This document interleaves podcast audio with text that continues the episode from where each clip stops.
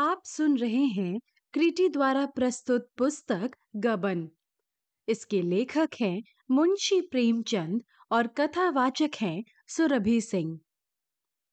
अध्याय सत्ताईस। रमा आधी रात गए सोया तो नौ बजे दिन तक नींद न खुली। वह स्वप्न देख रहा था। दिनेश को फांसी हो रही है। सहसा एक स्त्री तलवार लिए हुए फांसी की ओर दौड़ी और फांसी की रस्सी काट दी। चारों ओर हलचल मच गई। वह औरत जालपा थी। जालपा को लोग घेर कर पकड़ना चाहते थे, पर वह पकड़ में न आती थी। कोई उसके सामने जाने का साहस न कर सकता था। तब उसने एक छलांग मारकर रमा के ऊपर तलवार चलाई। रमा घबरा कर उठ बैठा। देखा तो दरोगा और इंस्पेक्टर कमरे में खड़े हैं और डिप्टी साहब आराम कुर्सी पर लेटे हुए सिगार पी रहे हैं। दरोगा ने कहा आज तो आप खूब सोए, बाबू साहब। कल कब लौटे थे? रमा ने एक कुर्सी पर बैठकर कहा, जरा देर बाद लौट आया था। इस मुकदमे की अपील तो हाईकोर्ट में होगी ना? इंस्पेक्टर, अपील क्या होगी? जाप्ते की पाबंदी होगी। आपने मुकदमे को इतना मज़बूत कर दिया है कि अब वह किसी के हिलाए हिल नहीं सकता। हलफ से कहता हूँ, आपने कमाल कर दिया। अब आप उधर से बेफिक्र हो जाइए। हाँ जब तक फैसला ना हो जाए, यह मुनासिब होगा कि आपकी हिफाजत का ख्याल रखा जाए। इसीलिए फिर पहरे का इंतज़ाम कर दिया गया है। इधर हाई कोर्ट से फैसला हुआ, उधर आपको जगह मिली। डिप्टी साहब ने सिगार का धुआँ फेंक कर कहा, यह डीओ कमिश्नर साहब ने आपको दिया है, जिसमें आपको किसी तरह का शक ना हो। देखिए यूपी के होम सेक्रेटरी के नाम है। आप वहाँ यह डीओ दिखाएँगे, वह आपको कोई बहुत अच्छी जगह दे देगा। इंस्पेक्टर, कमिश्नर साहब आपसे बहुत खुश हैं, हलफ से कहता हूँ। डिप्टी, बहुत खुश हैं? वह यूपी को अलग डायरेक्ट भी चिट्ठी लिखेगा। तुम्हारा भाग्य खुल गया। यह कहते हुए उसने डीओ रमा की तरफ़ बढ़ा दिया। रमा ने लिफाफा खोलकर देखा और एकाएक उसे फाड़ कर पुर्जे पुर्जे कर डाला। तीनों आदमी विस्मय से उसका मुँह ताकने लगे। दरोगा ने कहा, रात बहुत पी गए थे क्या? आपके हक में अच्छा ना होगा। इंस्पेक्टर, हलफ से कहता हूँ, कमिश्नर साहब को मालूम हो जाएगा तो बहुत नाराज़ होंगे। डिप्टी, इसका कुछ मतलब हमारे समझ में नहीं आया। इसका क्या मतलब है? रमानाथ, इसका यह मतलब है कि मुझे इस डीओ की ज़रूरत नहीं है। और ना मैं नौकरी चाहता हूँ। मैं आज ही यहाँ से चला जाऊँगा। डिप्टी, जब तक हाईकोर्ट का फैसला ना हो जाए, तब तक आप कहीं नहीं जा सकते। रमानाथ, क्यों? डिप्टी, कमिश्नर साहब का यह हुक्म है। रमानाथ, मैं किसी का गुलाम नहीं। इंस्पेक्टर, बाबू रमानाथ, आप क्यों बना बनाया खेल बिगाड़ रहे हैं? जो कुछ होना था, वह हो गया। दस पाँच दिन में हाई कोर्ट से फैसले की तस्दीक हो जाएगी। आपकी बेहतरी इसी में है कि जो सिला मिल रहा है, उसे खुशी से लीजिए और आराम से ज़िंदगी के दिन बसर कीजिए। खुदा ने चाहा तो एक दिन आप भी किसी ऊँचे ओहदे पर पहुँच जाएँगे। इससे क्या फ़ायदा कि अफसरों को नाराज़ कीजिए और कैद की मुसीबतें झेलिए। हलफ से कहता हूँ, अफसरों की जरा सी निगाह बदल जाए तो आपका कहीं पता ना लगे। हलफ से कहता हूँ एक इशारे में आपको दस साल की सजा हो जाए। आप हैं किस ख्याल में? हम आपके साथ शरारत नहीं करना चाहते। हाँ अगर आप हमें सख्ती करने पर मजबूर करेंगे तो हमें सख्ती करनी पड़ेगी। जेल को आसान ना समझिएगा। खुदा दोजक में ले जाए, पर जेल की सजा ना दे। मार धाड़ गाली, गुफ्तार, वह तो वहाँ की मामूली सजा है। चक्की में जोत दिए तो मौत ही आ गई। हलफ से कहता हूँ दोजक से बदतर है जेल। दरोगा, यह बेचारे अपनी बेगम साहब से माजूर हैं। वह शायद इनकी जान की गाहक हो रही हैं। उनसे इनकी कोर दबती है। इंस्पेक्टर, क्या हुआ? कल तो वह हार दिया था ना? फिर भी राज़ी नहीं हुई। रमा ने कोट की जेब से हार निकालकर मेज पर रख दिया और बोला, वह हार यह रखा हुआ है। इंस्पेक्टर अच्छा इसे उन्होंने नहीं कबूल किया। डिप्टी कोई प्राउड लेडी है। इंस्पेक्टर, कुछ उनकी भी मिजाज पुरसी करने की ज़रूरत होगी। दरोगा, यह तो बाबू साहब के रंग ढंग और सलीके पर मुनहसर है। अगर आप खाम खा हमें मजबूर न करेंगे तो हम आपके पीछे ना पड़ेंगे। डिप्टी, उस खटिक से भी मुचलका ले लेना चाहिए। रमनाथ के सामने एक नई समस्या आ खड़ी हुई। पहले से कहीं जटिल, कहीं भीषण। संभव था वह अपने को कर्तव्य की वेदी पर बलिदान कर देता। दो चार साल की सजा के लिए अपने को तैयार कर लेता। शायद इस समय उसने अपने आत्मसमर्पण का निश्चय कर लिया था। पर अपने साथ जालपा को भी संकट में डालने का साहस वह किसी तरह न कर सकता था।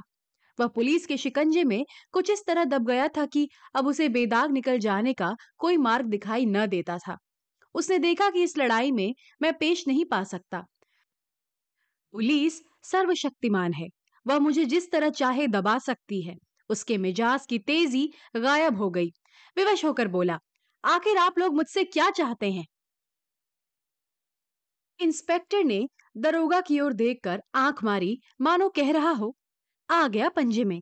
और बोले बस इतना ही कि आप हमारे मेहमान बने रहें और मुकदमे के हाई कोर्ट में तय हो जाने के बाद यहाँ से रुखसत हो जाएँ, क्योंकि उसके बाद हम आपकी हिफाजत के जिम्मेदार ना होंगे। अगर आप कोई सर्टिफिकेट लेना चाहेंगे तो वह दे दी जाएगी।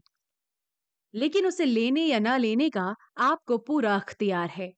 अगर आप होशियार हैं तो उसे लेकर फ़ायदा उठाएँगे, नहीं तो इधर उधर के धक्के खाएँगे। आपके ऊपर गुनाह, बेलज्जत की मसल सादिक आएगी। इसके सिवा हम आपसे और कुछ नहीं चाहते। हलफ से कहता हूँ, हर एक चीज़ जिसकी आपको ख्वाहिश हो, यहाँ हाजिर कर दी जाएगी। लेकिन जब तक मुकदमा खत्म हो जाए, आप आज़ाद नहीं हो सकते। रमानाथ ने दीनता के साथ पूछा, सैर करने तो जा सकूँगा या वह भी नहीं? इंस्पेक्टर ने सूत्र रूप से कहा, जी नहीं। दरोगा ने उस सूत्र की व्याख्या की। आपको वह आज़ादी दी गई थी, पर आपने उसका बेजा इस्तेमाल किया। जब तक इसका इतमान ना हो जाए कि आप उसका जायज़ इस्तेमाल कर सकते हैं या नहीं, आप उस हक से महरूम रहेंगे। दरोगा ने इंस्पेक्टर की तरफ़ देखकर मानो इस व्याख्या की दाद देनी चाहिए जो उन्हें सहर्ष मिल गई। तीनों अफसर रुखसत हो गए और रमा एक सिगार जलाकर इस विकट परिस्थिति पर विचार करने लगा। एक महीना और निकल गया। मुकदमे के हाईकोर्ट में पेश होने की तिथि नियत हो गई है। रमा के स्वभाव में फिर वही पहले किसी भीरुता और खुशामद आ गई है।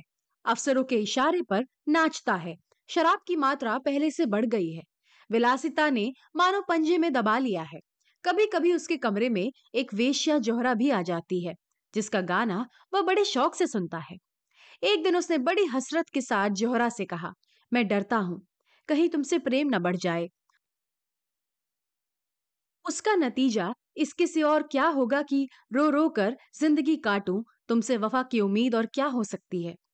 जोहरा दिल में खुश होकर अपनी बड़ी बड़ी रत्नारी आँखों से उसकी ओर ताकती हुई बोली हाँ साहब, हम वफा क्या जाने? आखिर वेश्या ही तो ठहरी। बेवफा वेश्या भी कहीं वफादार हो सकती है? रमा ने आपत्ति करके पूछा, क्या इसमें कोई शक है? जोहरा, नहीं, जरा भी नहीं। आप लोग हमारे पास मोहब्बत से लबालब भरे दिल लेकर आते हैं। पर हम उसकी जरा भी कद्र नहीं करती, यही बात है ना? रमानाथ, बेशक। जोहरा, मुआफ कीजिएगा, आप मर्दों की तरफदारी कर रहे हैं। हक यह है कि वहाँ आप लोग दिल बहलाव के लिए जाते हैं। महज गम गलत करने के लिए, महज आनंद उठाने के लिए। जब आपको वफा की तलाश ही नहीं होती तो वह मिले क्यों कर लेकिन इतना मैं जानती हूँ कि हम में जितनी बेचारियाँ मर्दों की बेवफाई से निराश होकर अपना आराम चैन खो बैठती हैं, उनका पता अगर दुनिया को चले तो आँखें खुल जाएँ। यह हमारी भूल है कि तमाश बीनों से वफा चाहते हैं चील के घोंसले में मांस ढूंढते हैं, पर प्यासा आदमी अंधे कुएँ की तरफ़ दौड़े तो मेरे ख्याल से उसका कोई कसूर नहीं। उस दिन रात को चलते वक्त जोहरा ने दरोगा को खुशखबरी दी। आज तो हज़रत खूब मज़े में आए। खुदा ने चाहा तो दो चार दिन के बाद बीवी का नाम भी ना ले। दरोगा ने खुश होकर कहा, इसीलिए तो तुम्हें बुलाया था। मज़ा तो जब है कि बीवी यहाँ से चली जाए, फिर हमें कोई गम ना रहेगा। मालूम होता है स्वराज्य वालों ने उस औरत को मिला लिया है। यह सब एक ही शैतान है। जोहरा की आम दुरफ्त बढ़ने लगी। यहाँ तक कि रमा खुद अपने चकमे में आ गया। उसने जोहरा से प्रेम जताकर अफसरों की नज़र में अपनी साख जमानी चाही थी।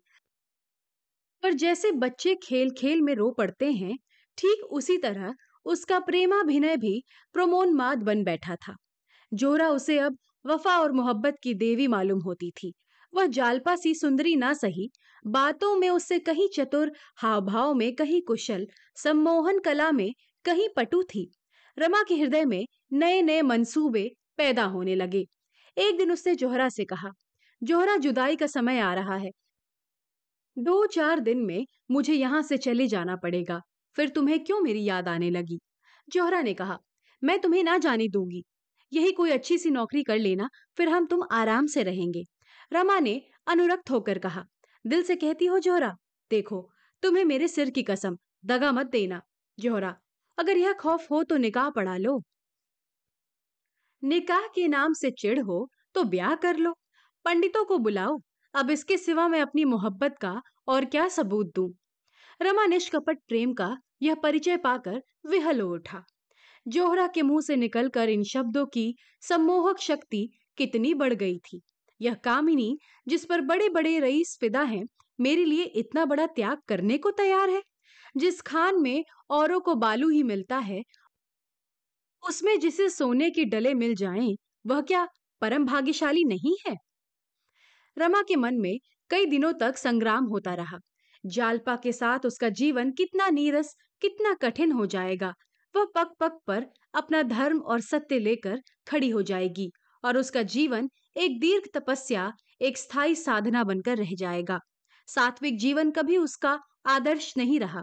साधारण मनुष्यों की भांति वह भी भोग विलास करना चाहता था। जालपा की ओर से हटकर उसका विलासा सक्त मन प्रबल वेग से जोहरा की ओर खिंचा। उसको व्रत धारणी वेश्याओं के उदाहरण याद आने लगे। उसके साथ ही चंचल वृत्ति की गृहिणियों की मिसालें भी आ पहुँची। उसने निश्चय किया यह सब ढकोसला है। न कोई जन्म से निर्दोष है, न कोई दोषी। यह सब परिस्थिति पर निर्भर है। जोहरा रोज आती और बंधन में एक गांठ और देकर जाती। ऐसी स्थिति में संयमी युवक का आसन भी डोल जाता। रमा तो विलासी था। अब तक यह केवल इसलिए इधर उधर न भटक सका था कि ज्यो ही उसके पंख निकले जालिये ने उसे अपने पिंजरे में बंद कर दिया। कुछ दिन पिंजरे से बाहर रहकर भी उसे उड़ने का साहस न हुआ। अब उसके सामने एक नवीन दृश्य था। वह छोटा सा कुल्लियों वाला पिंजरा नहीं, बल्कि गुलाबों से लहराता हुआ बाग था, जहाँ की कैद में स्वाधीनता का आनंद था। वह इस बाग में क्यों न क्रीड़ा का आनंद उठाए?